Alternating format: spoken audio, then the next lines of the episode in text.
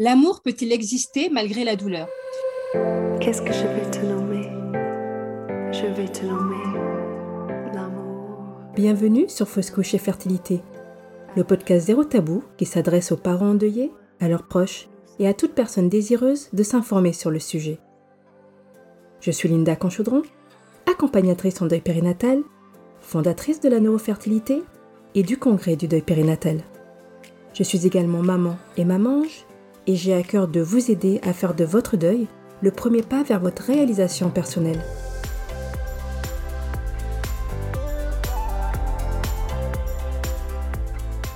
Fausse couche et fertilité, c'est le podcast idéal pour avoir des informations, des conseils d'experts, des témoignages, mais également de l'espoir, du soutien et de la positivité. Ensemble, prenons le temps de remettre l'humain et l'amour au cœur du deuil périnatal. 1, 2, 3, c'est parti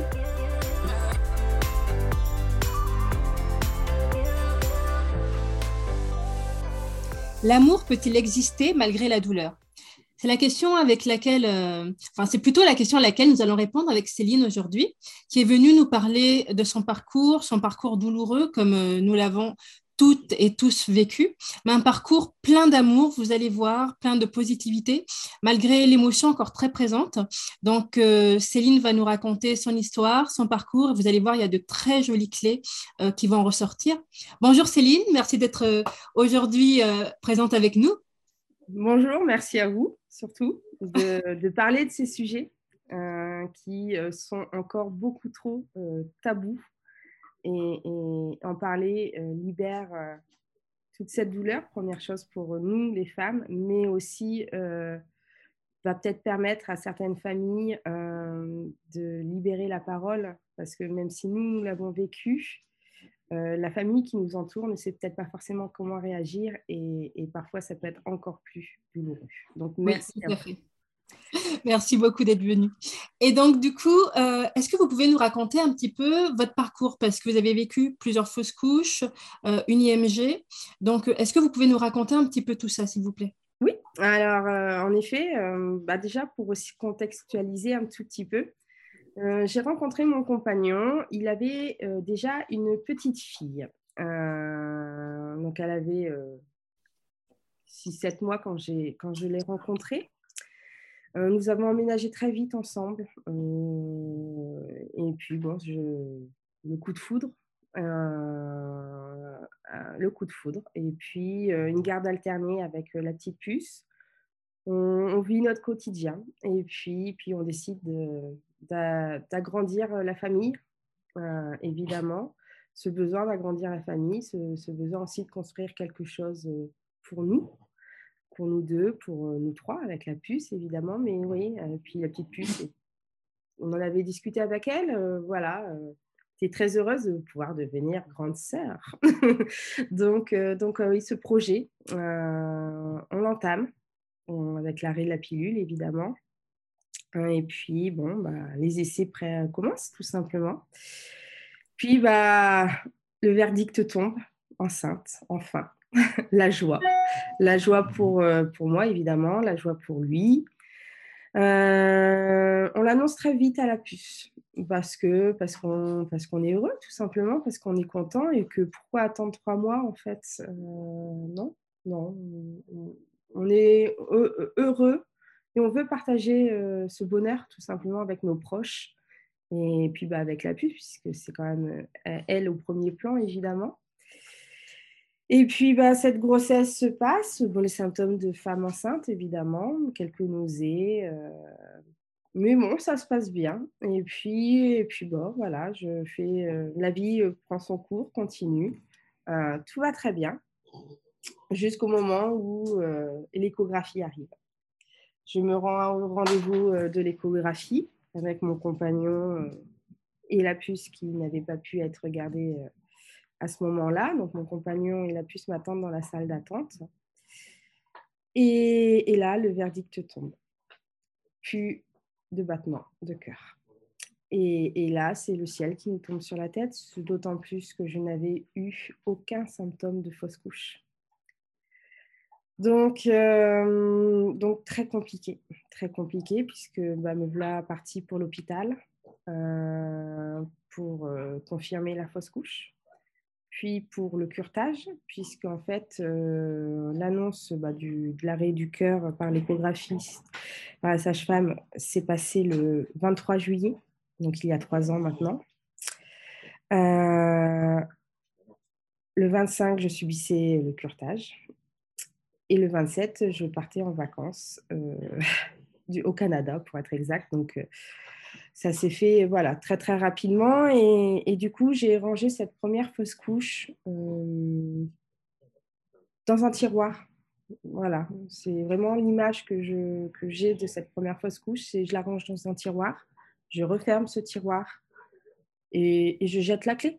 Hein, voilà, c'est pas qu'on n'en parlait pas, mais, mais il fallait passer à autre chose. Et puis, bah, de toute façon, j'étais euh, la tête dans mon voyage, qui avait été préparé de longue date.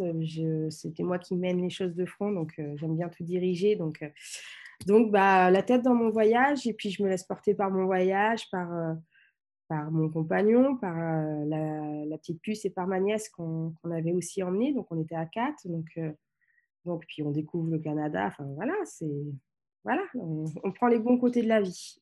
Et puis retour, du Canada où là, je, bah, la puce retourne chez sa maman pour les vacances. Mon compagnon retravaille. Ma nièce retourne chez sa maman. Et là, je me retrouve seule avec moi-même. Où là, le, contre-coup est fort. Il est fort, mais je suis quelqu'un aussi de très forte, avec un sacré tempérament qui décide de, passer à autre chose et, d'avancer, de reconstruire mon couple, d'avancer avec mon couple, d'avancer avec ma famille. Et on met ça de côté et on avance. Du coup, euh, on, reprend les essais, on reprend les essais, évidemment. On continue d'espérer, on prend les essais. Et là, en effet, euh, je retombe euh, enceinte. au moment où j'y croyais plus tellement, en fait. Parce que, bah, évidemment, on a toujours cette ambiguïté entre la peur, l'espoir, qui nous tiraille. Je retombe enceinte. Et puis, et puis bah, on, essaye d'y croire en se protégeant. Et puis les semaines passent, les jours passent, tout va bien. Tout va bien. Mmh et puis, euh, échographie, premier trimestre, la peur au ventre, on y va. Puis on entend ce battement de cœur et le soulagement, le soulagement. Et puis bah, là, mauvaise nouvelle, on nous apprend que bah, la nuque et l'épaisseur de la nuque n'est pas très très bonne. Donc, euh, donc on nous fait des analyses de sang, puis on nous envoie faire des, une choréosynthèse parce que risque de trisomie, puis on nous précise risque de trisomie très élevé. Et là, le coup prétombe, la peur, les montagnes russes au niveau émotionnel, vraiment. Entre, on, y est, on y a enfin cru et, et, et, cette annonce qui contrebalance tout. Et puis, et puis bah là, la gynécologue qui nous appelle euh, deux, trois jours après la choréosynthèse en nous annonçant c'est bon, pas de trisomie. Donc on y croit, enfin, c'est bon, c'est la bonne, on y croit on, vit dans le bonheur, on, avec voilà, on se projette. Hein, bon, on va faire ça, on fera ça. Enfin voilà, on se projette dans notre future vie à quatre. Évidemment, la puce très heureuse, enfin, grande sœur. Euh, elle aussi se projette, évidemment. Tout le monde se projette, nos familles se projettent, on se projette, tout le monde. Voilà. Et puis, bah, bien plus tard, en fait, lorsque le résultat complet de la choréosynthèse arriveront, on recevra ce fameux coup de téléphone de notre gynécologue qui m'aura suivi à l'hôpital et, pour nous demander un rendez-vous. Et là, on se pose mille questions. Et puis, et puis bah, on va à ce fameux rendez-vous et, là, le ciel nous tombe une seconde fois sur la tête, puisque, puisque bah, on avait un choix très difficile à faire. J'ai fait ce choix en mon âme et conscience. Euh, il m'a fallu du temps pour le faire, contrairement à mon compagnon qui savait déjà ce qu'il voulait. Euh, pas évident, parce que bah, forcément, il m'a fallu du temps pour moi à accepter cette, cette, cette annonce. Et, et du coup, compliqué parce que lui savait déjà ce qu'il voulait. Moi, même si je pense que je le savais au fond de moi, bah, j'arrivais pas à le verbaliser. Et, et, du coup, bah, lui était avant. Enfin voilà, on n'était pas tout à fait, pas, pas, pas sur la même longueur d'onde parce qu'on c'est pas le bon terme, mais voilà, c'est pas non plus une dissension parce qu'on ça n'a pas, on n'a pas parti en dispute, mais c'est vrai que c'était compliqué parce que lui savait déjà. Moi, il me fallait plus de temps. Il m'a laissé ce temps et, et il m'a pas du tout mis la pression. Et ça, c'est déjà une grande preuve d'amour pour lui parce que parce que parce que bah, il m'a laissé euh, ce choix en, mon âme et conscience. Et, et ça, c'est quelque chose quand même euh, qui, qui, peut être compliqué parce que même si lui avait déjà sa décision en tête, euh, il voulait que moi je prenne la mienne et puis bah, après on aurait, euh, on aurait pu en parler. Euh, si on était en désaccord, on s'est trouvé qu'on n'était pas en désaccord, donc la décision n'a pas été plus facile pour autant, mais, mais elle reste en effet très compliquée.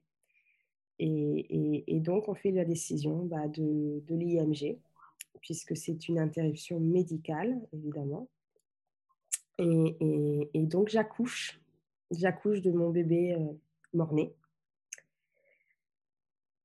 Comme un accouchement. Un vrai accouchement. et, et c'est d'autant plus difficile. Euh, c'est dur. C'est très, très dur. On était dans la période du Covid. J'ai eu la chance. Euh, on est parfois mal suivi à l'hôpital. J'ai eu peut-être cette chance-là d'avoir une sage-femme super une gynécologue très présente. Et, euh, que, du coup, cet accouchement, même en pleine crise du Covid, je ne l'ai pas fait tout seul. En fait, mon compagnon était avec moi. Il était là pour me tenir la main, il était là pour m'accompagner dans cette douleur, entre les larmes, évidemment. Parce que, évidemment, c'est compliqué. On accouche, on accouche de son bébé, on sait que le tiendra qu'une fois dans nos bras et que, que ça sera fini. Donc oui, c'est très très compliqué. On fait face aussi à ce nouvel échec de grossesse parce que c'est, on le ressent comme ça. On ressent aussi euh, bah, évidemment cette douleur, mais le jour de l'accouchement, j'ai aussi senti euh, cet amour bien présent entre mon compagnon et moi. Et c'est difficile à expliquer, hein, mais, mais, mais quand j'ai tenu mon fils euh, dans les bras, j'étais seule avec lui dans la pièce, puisque mon compagnon n'a pas voulu le voir. C'était son choix. Je le respecte tout à fait. Il faut aussi respecter les choix de, de l'autre individu. On peut ne pas le comprendre sur le moment, mais il faut aussi l'accepter. Et chacun fait son deuil à sa façon. Et, et ça, il ne faut surtout pas l'oublier. Parce que ce deuil, on le vit chacun à notre manière, on le vit ensemble aussi.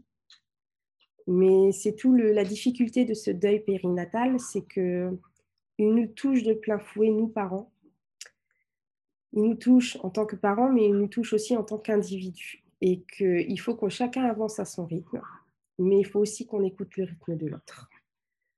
Et c'est toute cette ambiguïté. Et c'est la plus grande difficulté de ce deuil, c'est euh, la place de l'amour dans tout ça. C'est-à-dire que oui, j'aime mon compagnon, je sais qu'il m'aime, mais on vient de perdre notre enfant. Et, comment se reconstruire après ça? Comment retrouver sa place après ça? D'autant plus que la culpabilité, évidemment, est, présente. Parce que nous, en tant que femmes, bah, qu'est-ce qu'on a fait? Qu'est-ce que j'ai fait? Qu'est-ce que j'ai mangé? Est-ce que j'ai trop bougé? Est-ce que j'ai fait un faux mouvement? Enfin, tout le refit, on se refait le film de notre grossesse, tout simplement. Et, et, et, ça peut être très compliqué parce qu'on a cette culpabilité, on a ce deuil, puis on a notre compagnon. Et, et ça peut être très, très, très compliqué. J'ai eu de la chance, c'est que notre amour nous a sauvés. Son amour, mon pilier, ma force, mais aussi sa fille. Mon amour, mon amour pour sa fille, euh, son amour à elle pour moi c'est ce qui m'a c'est ce qui m'a sauvé aujourd'hui. Euh, je parle bien de sauvetage, ouais, parce que bah, parce que évidemment on est tous au fond du gouffre quand ça nous arrive. et, et que c'est pas forcément évident de sortir de ce gouffre. Et, que moi, c'est cet amour, malgré la douleur, qui m'a permis de me, sauver et de nous faire avancer et d'être là où on en est aujourd'hui. Et, et, oui, parce que la vie continue, parce que cette petite fille, elle aussi, traverse ce deuil. Elle le vit de plein fouet comme nous, à sa façon aussi. Donc on est tous les trois enfermés dans ce deuil, à le vivre, à le vivre différemment les uns des autres.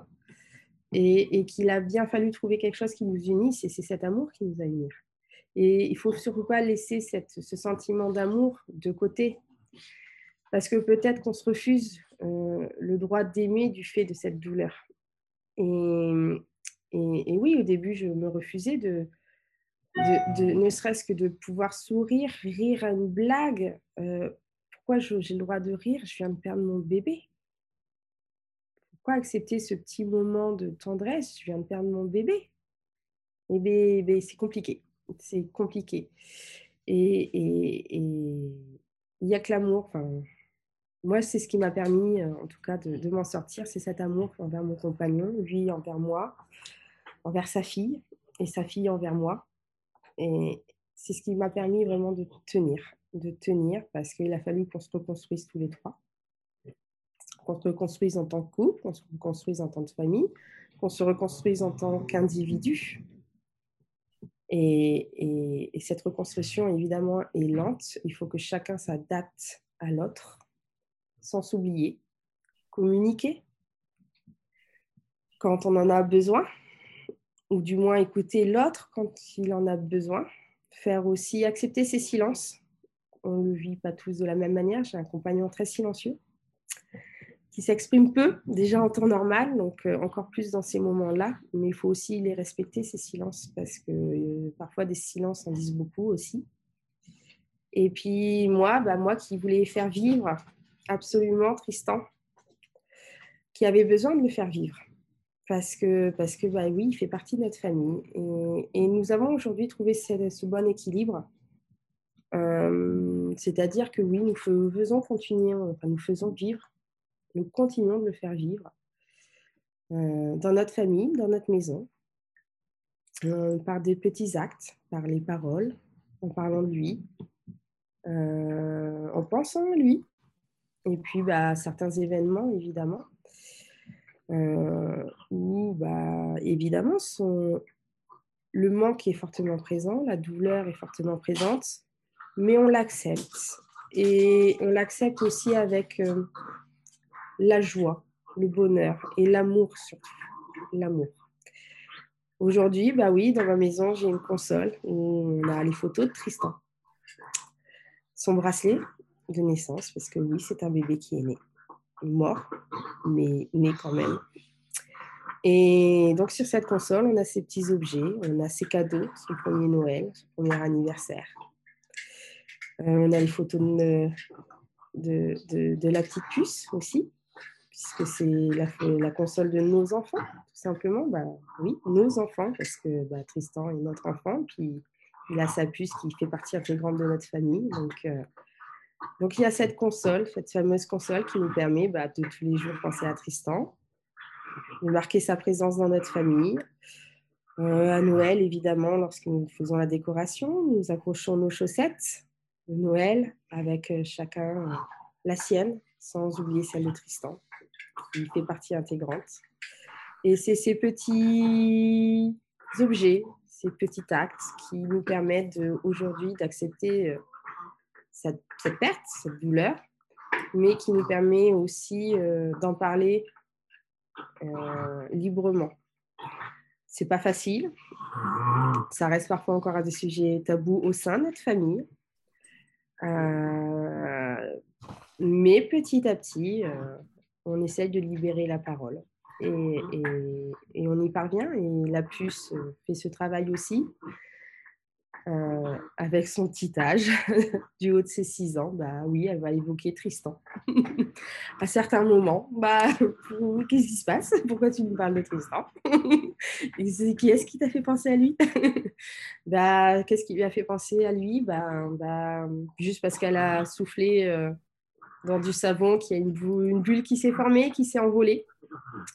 juste parce que bah, le pissenlit, parce qu'il faut savoir que cette fleur, euh, bah, déjà, on, l'arrache, on fait un vœu en soufflant, puis elle s'éparpille à le voyage. Et que lors de l'explication avec ma, belle-fille, bah, tout simplement, Tristan est parti dans les étoiles et il voyage autour de la Terre. Et, et ce pissenlit, bah, de toute façon, je l'ai ancré euh, du côté gauche au bout du bras, puisque euh, j'ai un bouquet de pissenlit, une fleur de pissenlit, tout simplement, sur le bras, un pour chaque membre de la famille, mon compagnon, mon fils, ma belle-fille et moi-même. Et peut-être qu'il s'agrandira un jour. Je vous le souhaite vraiment, oui. Et, et, oui, on se remet petit à petit de cette, euh, de cette perte. Et puis, on essaye d'y croire de nouveau. Donc, Tristan, j'ai accouché il y a deux ans maintenant. Le 18 juin, j'aurais accouché il y a deux ans. Et on reprend les essais. Et, et puis bah là, euh, je retombe enceinte de nouveau. Troisième grossesse. On se dit, c'est peut-être la bonne. L'ambiguïté toujours, la peur, l'espoir. De tous les côtés, hein, que ce soit familiaux, que ce soit les nôtres, euh, c'est toujours cette, euh, cette ambiguïté, cette ambivalence. Et puis, euh, je retombe enceinte, du coup. Et puis, voilà, on garde la nouvelle pour nous, évidemment. On ne partage pas ce bonheur parce que, parce que la peur prend le pas sur l'espoir et qu'on préfère attendre.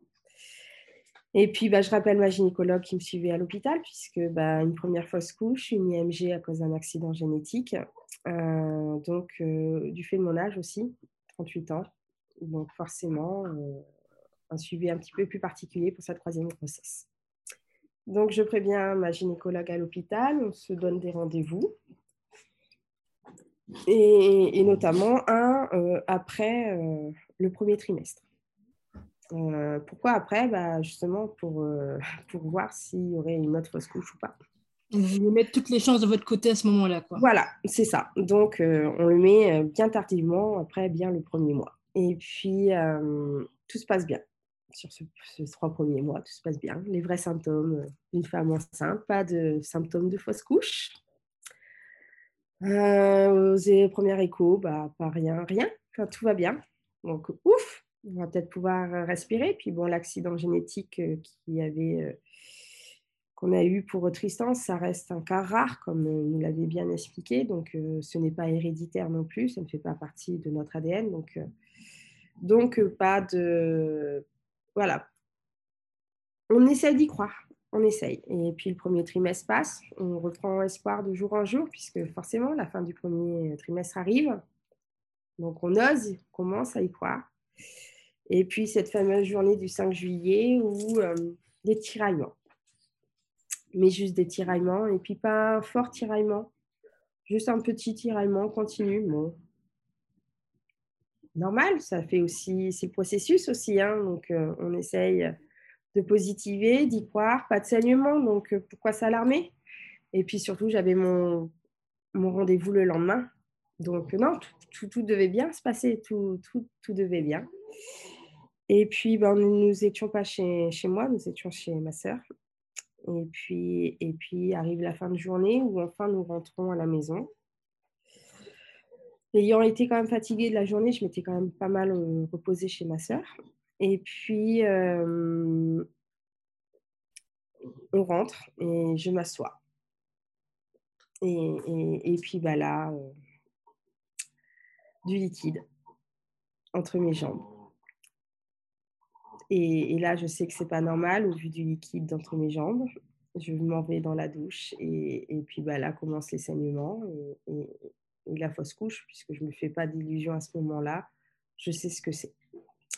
Donc, direction l'hôpital. Je vous passe les détails, hein, mais voilà, on se rend à l'hôpital. Évidemment, le verdict tombe. La douleur, de nouveau. Douleur physique, douleur psychologique, d'autant plus que, bah, oui, j'ai évacué un petit peu dans la douche, mais pas tout. Donc, me demande, le gynécologue, l'interne, me demande de, retirer le reste à la pince. J'étais tellement de toutes les manières dans une autre dimension, donc j'accepte. D'accord, je vais vous allez chercher mon compagnon, puisque va bah, toujours Covid, évidemment, puisque c'était l'année dernière. Donc, donc, donc j'accepte, mon compagnon rentre, évidemment, bon, on se regarde. On ne s'est pas quitté du regard à ce moment-là. Euh, il était ma force, il est encore une fois mon pilier. Il s'adapte à moi, il s'adapte à mon rythme. Il m'apporte sa force, son soutien. Jusqu'au moment où je dis stop, parce que pour le coup, la douleur psychologique et physique, pour le coup, est trop forte. Euh, et cette fois-ci, bah, il reste des débris. Et donc, on me propose de nouveau de subir un curtage. Donc, deuxième curtage, troisième grossesse, deuxième curtage, une IMG. Compliqué de se relever de tout ça. Compliqué, parce que bah, déjà, Tristan nous avait quand même. Euh, avait été euh, très, très compliqué. Ce deuil euh, avait été très, très compliqué. Et, puis là, troisième grossesse, de nouveau un échec. Donc la culpabilité est fortement présente, évidemment. Comment se relever dans, dans tout ça? Bah, Parce qu'il nous a toujours motivés dans notre famille, l'amour. Mon amour pour mon compagnon, qui se réadapte à moi, qui est mon soutien. Je me réadapte lui, lui laisse ses silences quand il en a besoin lui, il me laisse mes paroles quand j'en ai besoin. Et puis, bah, une petite fille qui n'est pas au courant de cette troisième grossesse, qui a bien vu qu'il s'était passé quelque chose pour que j'aille à l'hôpital, puisqu'elle était avec nous à ce moment-là, mais qui ne sait pas trop quoi. Mais ne soyons pas dupes, ce n'est pas parce qu'elle n'avait six ans qu'elle n'a pas su. Alors oui, on ne lui a jamais dit que j'étais enceinte mais elle le sait. Et elle nous l'a dit avec ses propres mots, mais elle l'a su. Et elle aussi a dû faire ce travail de deuil. C'est-à-dire que nous, nous avions effectivement déjà commencé ce travail de deuil. J'étais suivie pour, euh, pour, euh, pour Tristan. Sauf que bah, pour la petite puce, euh, ça, cette, cette, troisième, enfin, cette deuxième fausse couche, cette troisième grossesse, je pense qu'elle a marqué un petit peu plus puisque bah, on communique beaucoup avec la maman. On n'a pas de, problème particulier dans la communication avec la maman. On a cette chance-là. Euh, donc, on communique beaucoup avec la maman. Et en effet, on a senti que, que fait, euh, la semaine euh, de la perte de cette troisième grossesse, et aussi la perte de notre animal domestique à cette époque, notre chat. Donc, on lui annonce la perte de notre chat. Elle me voit partir à l'hôpital. Elle n'est pas dupe, les enfants ne sont pas dupes. Elle encaisse du CO de ses 6 ans. Sauf que, bah, évidemment, ça devait être en début d'année, là, mois de janvier. Les fêtes, évidemment, après décembre. Le manque de son chat. Le manque de Tristan. On a de la chance, c'est que j'ai toujours fait en sorte qu'on puisse communiquer dans cette famille. La parole est libératrice. Et du coup, euh, elle parlait beaucoup de Tristan, sauf qu'elle en parlait non pas comme d'habitude, mais avec cette peine et cette tristesse, où à chaque fois qu'elle en pleurait, elle en, à chaque fois qu'elle en parlait, pardon, elle, elle en pleurait. Euh, et vraiment avec toute cette douleur, mais cette douleur euh, extrême, celle qui, où on sait que on est dans ce gouffre et qu'on n'arrive pas à en sortir. C'était pas possible pour moi parce que je connais ce gouffre, j'y suis allée. Il a bien fallu que j'en sorte, j'en suis sortie pour elle, pour mon compagnon. Mais il a fait, elle a fait, faut, faut, elle, ses six ans, n'a rien demandé elle le subit tout autant et c'est vrai que, que bah, elle doit le vivre et elle doit s'exprimer à ce sujet. On a donc décidé, bah, elle aussi, de la faire suivre. Et puis, euh, bah, on recommence à en parler, évidemment. Et Tristan, bah, c'est mon étoile. Il est dans les étoiles aujourd'hui. Et à chaque fois qu'on regarde les étoiles, on, on regarde Tristan. Tristan a de la chance, il fait le tour de la Terre, il voyage. Parce que n'oublions pas que nous avons été au Canada et qu'elle sait le décalage horaire. Donc quand il fait jour en France, il fait nuit là-bas. Donc Tristan a la chance de pouvoir voyager. Il fait le tour du monde. Et, puis, euh, on essaye aujourd'hui d'en parler. Bah, Qu'est-ce qu'il aurait fait? Quel jeu, À quel jeu il aurait joué? Alors oui, c'est difficile parce qu'on ne met toujours pas de visage sur lui. Il aurait deux ans. Mais ce serait un petit garçon plein de vie. Comme elle, c'est une petite fille pleine de vie. et, euh, et, et, et, puis, bah, elle, euh, du CO de ses 6 ans, bah oui, elle lui dit tous les jours bonjour, grâce à notre petite console. Elle en parle librement quand elle a besoin d'en parler. Et puis, bah, lui met des petits jouets, parce que la console, bah, il faut qu'elle vive. Ça ne doit pas être un endroit auquel il ne faut pas toucher. Il faut qu'il évolue cet endroit. Tout à fait. Vous me disiez en off que c'était pas du tout un, une pierre tombale, c'est pas du tout un ah c'est au contraire euh, juste intégrer Tristan dans votre vie de tous les jours. Il fait partie de la maison, c'est le lieu bah, où il est, parce que bah oui, il y a son doudou qui est posé sur cette console, il y a les photos, son, ses empreintes de pieds sur cette console, il y a la photo de ses pieds, il y a les photos dans une enveloppe derrière, euh, euh, évidemment, de, de, qu'on avait prises à la maternité. Mais il y a aussi les photos de la puce. C'est l'endroit des photos de nos enfants, tout simplement. Et cet endroit, il vit bah, parce que cet endroit, bah, il y a aussi une petite boîte à bijoux avec les bracelets de naissance, tout simplement, des deux, évidemment. De mon bola de grossesse de Tristan. Euh, on a aussi bah, les fameux cadeaux de ces un an, de Noël. Donc, généralement, c'est des petites voitures. Hein. Il faut savoir que Papa aime beaucoup la mécanique, c'était un petit garçon, donc bah, on reste un petit peu traditionnel. J'aime aussi, aussi les voitures, hein, je vous rassure, mais, mais du coup, bah oui, euh, les petites voitures, les petits 4x4 qui sont dessus. Mais ces, ces, jeux, attention, on peut y toucher. Quand j'ai mes neveux qui viennent, ils peuvent toucher à ces petits jeux. Juste, genre, je demande juste de faire attention, parce que c'est les jeux de Tristan, comme je leur demande de faire attention au jeu d'Iliana, mais c'est normal. Mais ils ont le droit de jouer avec, évidemment. Euh, ma belle-fille prend le doudou de Tristan pour lui faire un câlin, parce qu'on s'en va en week-end. Et donc, le doudou Tristan voyage avec nous.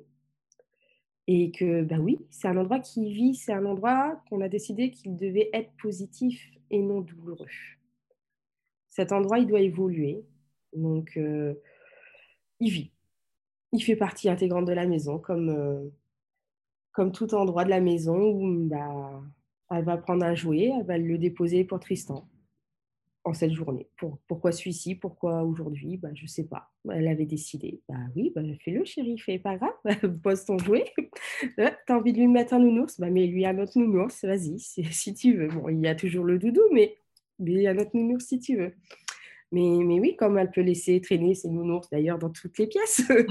et ça fait partie intégrante de la vie avec les enfants. Et non, cette pièce, oui, on a cette console, on y passe souvent devant, puisqu'en plus, c'est dans, dans, un lieu passant entre le salon, la salle à manger, les chambres. Donc forcément, on y passe tout le temps. Euh, parce qu'il y a aussi les boîtes à musique une pour elle et une pour Tristan, et que bah, elle les prend, elle tourne, on écoute la musique. Et c'est un lieu qui vit. Euh, évidemment, dans chaque événement, euh, on pense à Tristan, à Noël, aux anniversaires, et, on allume la bougie, et on pense à lui, et on en parle, on essaye, enfin, on essaye, hein, c'est pas forcément évident, mais que, que ça ne devienne pas un sujet tabou, et surtout la parole permet de ne pas l'oublier et de le faire exister. Et c'est ce qu'il y a de, plus important pour nous en faire.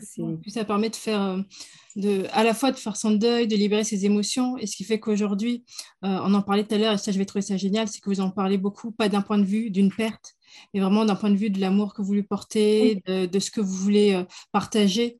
Et, pas juste de, ben, on l'a perdu, il n'est pas là, il est mort, mais plutôt... Non, non, non, il est avec nous. Quoi qu'on fasse, il est avec nous. Et, je vais partir en week-end et, il y aura doudou de Tristan avec nous. Il vivra ce week-end à travers le doudou. Il le vivra en regardant de là-haut. Et c'est ce qu'on, c'est ce qu'on, nous on se dit. C'est comme ça qu'on veut le vivre. Et, et, c'est important pour nous et pour la puce aussi, je pense, parce que euh, parce qu'elle aussi fait son deuil et, et, que c'est une manière de faire notre deuil? Est-ce que c'est la bonne Et je pense qu'il n'y a pas qu'une seule manière de faire son deuil? En effet. Et chaque individu fait son deuil. Euh, le plus important, c'est que bah, cette perte d'un enfant, on l'a tous vécu, euh, hum, elle peut être terrible pour un couple elle peut être terrible parce que, bah, en effet, chaque individu fait son deuil à sa manière, mais il faut aussi respecter cette manière de faire le deuil de l'autre. Et il ne faut pas oublier de communiquer, mais laisser aussi les silences. Je vous ai dit, mon compagnon, ce n'est pas un très grand parleur. Il est plutôt très silencieux, même dans sa nature euh, de, tous les jours. Hein. Euh, il lui a fallu que moi, je m'adapte à ces silences. Et... On est, on est trois à l'antenne. Voilà, désolée. pas de souci. Et que, que lui s'adapte à, mes, à mon besoin de parler. Moi, j'avais un besoin vital d'en parler. Et, euh, et lui avait besoin de ses silences. Lui. Pardon. pas grave, il n'y a pas de souci. C'est la tempête. Euh, donc lui vraiment avait besoin de ses silences et moi j'avais besoin de ses paroles. Et il a fallu qu'on s'adapte l'un à l'autre. Ça a été le plus compliqué.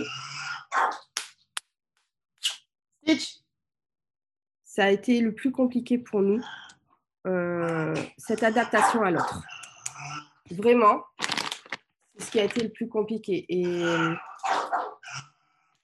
on s'est toujours aimé. Ça a été plus compliqué à certains moments parce que quelle place à l'amour dans tout ça? C'est compliqué parce qu'on fait son deuil, on a besoin de se retrouver soi-même, avec soi-même, mais la place de l'autre est aussi importante et c'est là où le plus dur, faire la part, enfin pas la part des choses, mais laisser une place à tout ça, à soi, à nous, à nous trois. Et c'est vraiment l'équilibre entre le tout seul, mm. le couple, la famille. Oui, complètement. Euh, ça a été vraiment un, travail. Ce travail a été aussi possible grâce à ma psychologue. Donc, je suis tombée sur une psy euh, géniale. Alors, je peux rassurer certaines. Euh, je ne suis pas tombée sur elle du premier coup. il a fallu que je recommence. Hein. en effet, on disait tout à l'heure, parfois, la, désolée du terme, hein, mais euh, je vais peut-être être euh, très dure, mais la compétence de certains psychologues dans ce domaine. Bah ouais, on peut parler d'incompétence. Hein. Moi, quand une première psychologue me dit que, bah, de toute façon, j'ai l'instinct maternel grâce à ma belle-fille et à ma nièce, parce que je me suis beaucoup occupée aussi de ma nièce en étant plus jeune. Je suis marraine et j'ai un rôle euh, très important pour moi. Donc, j'ai de la chance d'être très proche de ma nièce j'ai la chance d'être très proche de ma belle-fille et que de toutes les manières, bah, quelque part, je suis déjà maman de ces deux petits bouts de chou. Bah non, en fait, je ne suis pas leur maman. Alors oui, je les aime de tout mon cœur. Oui, j'en donnerai ma vie pour les deux, sans aucun souci. Euh, mais ça ne remplace pas cette perte-là, en fait. Et quand, en effet, je suis tombée sur cette première psychologue qui m'a dit bah, Contentez-vous hein, de votre nièce et de votre belle-fille. Comment vous dire que vous êtes déjà dans la douleur et que vous sortez de là et vous avez juste envie de commettre un meurtre, en l'occurrence? C'est le cas. Hein. Aujourd'hui, j'en rigole, mais euh, quand je suis sortie de là, mais, non, en fait, non, non, c'est pas possible qu'on m'ait dit ça. Je, me suis, je me suis, bon, il a fallu s'accrocher, donc j'ai retenté avec, avec, avec une autre qui, elle, fut C'est bien spécialisée. Il y a beaucoup de personnes qui n'osent pas retenter, qui se disent ben, la première personne n'a pas été écoute, n'a pas été empathique, j'arrête. Il faut retenter, retenter, trouver la bonne personne avec qui on soit en confiance. Euh, voilà, il faut trouver la bonne personne avec qui vous pourrez parler en toute confiance et, et, tenter, c'est pas parce que ça a été un échec une première fois que ça le sera. Bon, évidemment, dans mes grossesses, ça n'a pas été le cas, mais, mais ce n'est pas valable pour tout. Hein. Donc, là, vous m'avez dit que le fait d'entamer cette thérapie-là, ça vous a permis aussi de faire votre autre deuil que vous avez mis dans un tiroir. Donc de c'est ça, le deuil, euh, mon deuil de Tristan bah, m'a permis d'effectuer mon premier deuil que j'avais juste rangé dans mon tiroir et jeté la clé en fait. Euh, le travail a donc été très long puisque euh, ce premier deuil, je ne l'avais pas fait. Je ne l'avais pas fait. Et c'est très compliqué quand on n'a pas fait ce premier deuil, en fait. Parce que, parce que les autres, euh, non pas qu'ils sont plus douloureux, il n'y a pas de... On ne peut pas comparer une douleur, la, douleur de la perte d'un enfant, que ce soit par une fausse couche, que ce soit un enfant mort-né, que ce soit par une, une grossesse extra-utérine, en fait, la douleur reste la même. On a tous nos espoirs, dans cette grossesse. On a tous nos projections de famille avec l'arrivée de, ce petit bout. Euh, donc en fait, quelle que soit la manière dont, on va le perdre, en fait, on le perd. Euh, on ne peut pas dire que ce soit plus douloureux parce que mon fils a vécu une journée, deux jours, parce que mon fils a vécu dix ans. En fait, on, a toujours cette perte. Et, aujourd'hui, parfois, dans certains témoignages, dans, certains sujets, on peut ressentir que ah oui, mais non, ah, elle a fait une fausse couche, euh, c'est bon, euh, elle l'a pas connu. Bah, euh, pardon Pardon Alors, ouais, j'ai fait une fausse couche, mais en fait, j'avais mes espoirs, j'avais mes projections. Je voilà, on se sent déjà maman. On, on se projette de ce qu'on va faire, de, de, toute cette vie en fait. Donc, euh, donc si en fait ce bébé il a existé, il a bien existé pour nous en fait. Et, et, et, et, si, et ça reste tellement douloureux en fait, tellement douloureux. Et, ouais, du coup, ce, moi, ce premier deuil, cette première fausse couche, j'ai pas fait ce deuil. J'ai, enfin, j'ai, pas fait le travail de deuil comme j'aurais dû le faire à l'époque. Euh, je m'étais euh, plongée dans le voyage, je me suis plongée dans le travail, je me suis plongée dans ma vie de famille mais je, n'ai absolument pas fait ce, deuil-là. Et, c'est bien regrettable, c'est bien dommage. Je, ça n'aurait pas changé les choses, il hein. ne faut pas, se leurrer non plus. Hein. Mais, mais ouais, ça a été encore plus compliqué du coup le deuil de Tristan parce que, parce que j'avais. Ce deuil-là n'avait pas été fait et, et du coup j'avais un, pas un double deuil, mais, mais ouais, j'avais ces deux deuils à travailler en fait après Tristan. Et puis bah, là, je travaille sur euh, les trois deuils, du coup, puisque, puisque, trois grossesses, trois grossesses non abouties. Et, euh, et, et qu'il faut bah, continuer, avancer pour ma famille, pour nous trois, pour nous quatre, pour, euh, pour notre famille au sens plus élargi, hein, tout simplement, parce que parce que c'est important. Et puis, et puis bah, aujourd'hui, on, on, reprend les essais. Alors, comme comme pour chaque grossesse, hein, évidemment, la peur, ah, l'espoir. L'espoir, cette fois-ci, ça sera peut-être la bonne. Et puis, puis on verra. je vous le souhaite vraiment du fond du cœur. Et puis on verra, mais, mais dans tous les cas, on, a sorti grandi de ces, enfin, grandi de ces événements. On, a ressenti cet amour que ces, ces épreuves, à nous, on, on, en est sorti renforcé notre amour a été mis à l'épreuve, mine de rien. C'est aussi, euh, là, pour le coup, une, très euh, dure, difficile épreuve. Mais est-ce que l'amour en ressort ou est-ce que c'est la douleur qui en ressort? Et on a décidé que l'amour devait en ressortir et que notre amour devait être plus fort et que, et que oui, ces épreuves ont renforcé notre amour. On sait pourquoi on s'aime. On s'aime plus que tout et que, et que du coup, oui, on continue d'avancer ensemble euh, dans la même direction et, et on sait pourquoi. Et on continue d'y croire et on reprend les essais, malgré tout ce qui s'est passé avant, on reprend les essais parce qu'on a envie d'y croire. et qu'on a envie que notre, notre amour euh, puisse enfin aboutir nos espoirs, tout simplement. Tout à fait. Et ça, c'est, euh, je vais garder cette, cette, euh, ce, ce mot de l'espoir comme étant le mot de la fin parce que c'est un très joli mot et je crois qu'on est beaucoup à être dans, dans, cet espoir euh, soit l'espoir d'aller mieux, soit l'espoir du bébé d'après, soit l'espoir euh, du bonheur, l'espoir de ressourire. En tout cas, l'espoir est, très présent en nous toutes et en nous tous. Et euh, donc, j'ai bien envie de garder ce mot comme étant le mot de la fin. C'est un beau mot. Il faut espérer. C'est grâce aux espoirs qu'on peut continuer de toutes les manières et qu'on peut continuer de, de sourire, de s'ouvrir aux autres, à nous et, à notre amour surtout. complètement. il faut garder ce mot.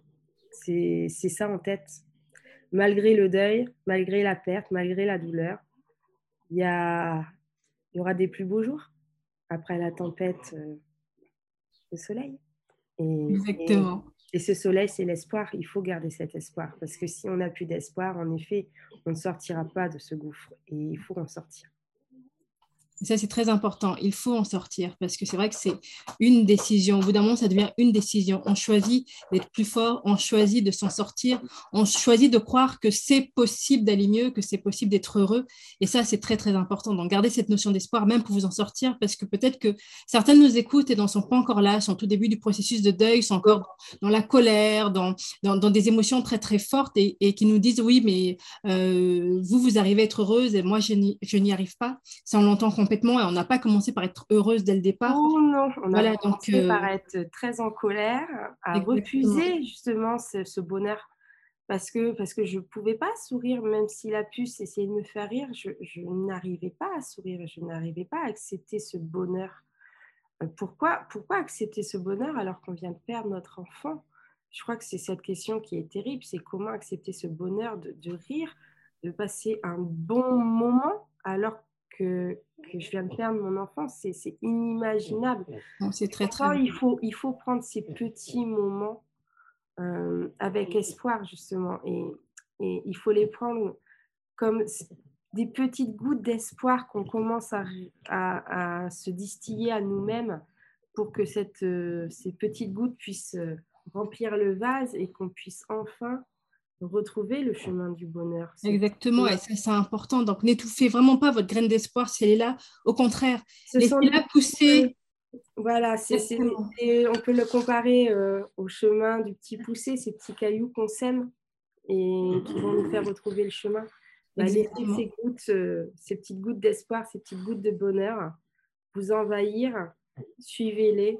C'est dur, c'est difficile, mais suivez-les parce que c'est pas à la fin, il n'y a, il a que ça de toutes les manières. Exactement. Et souvent, j'aime bien, j'aime bien dire aux personnes qui me disent oui, mais moi, je, je, je, je, je, n'ai pas le droit d'être heureux, je n'ai pas le droit de, de retrouver le, le, chemin de bonheur, je n'ai pas le droit de sourire, je me sens mal quand je le fais.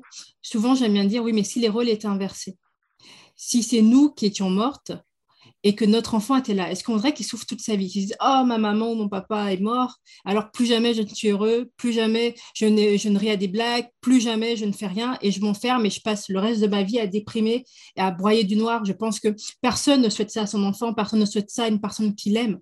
Alors pourquoi penser que notre enfant voudrait ça pour nous? Il n'y a aucune chance qu'il le veuille. Dans la manière euh, dont j'ai aussi abordé les choses avec euh, la petite puce et avec mon compagnon, c'est qu'il nous regarde de là-haut. Il voit, il nous voit il voit ce que sa sœur fait, les bêtises, parce qu'elle en fait à son âge.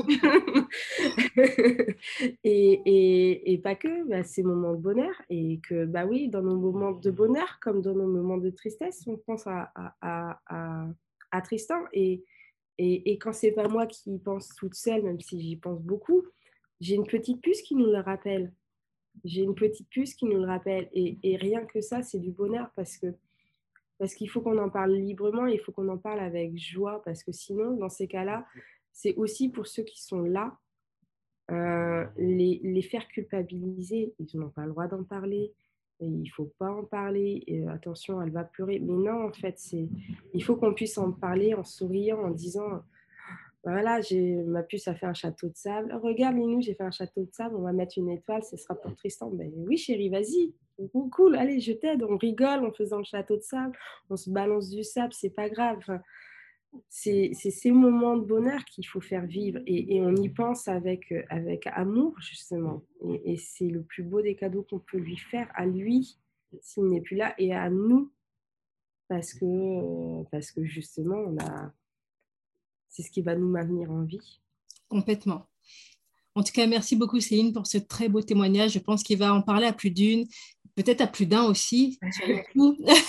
en tout cas, je pense qu'il va, va vraiment euh, aider pas mal de personnes peut-être à, à, repenser les choses autrement et à voir qu'on peut remettre de l'amour dans tout ça. On a le droit et on peut, et que ça peut venir d'une décision, d'un choix conscient que l'on fait.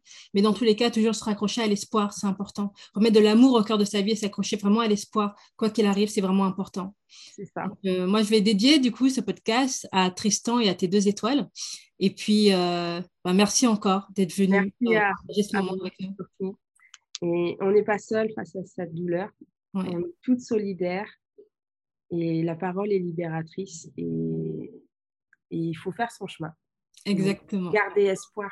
On, peut l'atteindre, cet espoir, ce bonheur, et il viendra bien à nous à un moment donné. Exactement, et c'est tout le mal que je nous souhaite à tous. en tout cas, merci à tous de nous avoir écoutés, et je vous dis à très bientôt sur un prochain épisode. Gros bisous, au revoir. Si vous avez aimé cet épisode, abonnez-vous, partagez-le à votre entourage et sur vos réseaux, afin qu'ensemble nous contribuions à libérer la parole des parents en mettant 5 étoiles ou en le partageant, en donnant un avis, vous contribuez à briser les tabous que sont la fausse couche et l'infertilité. Merci infiniment pour votre écoute et rendez-vous dans le prochain épisode.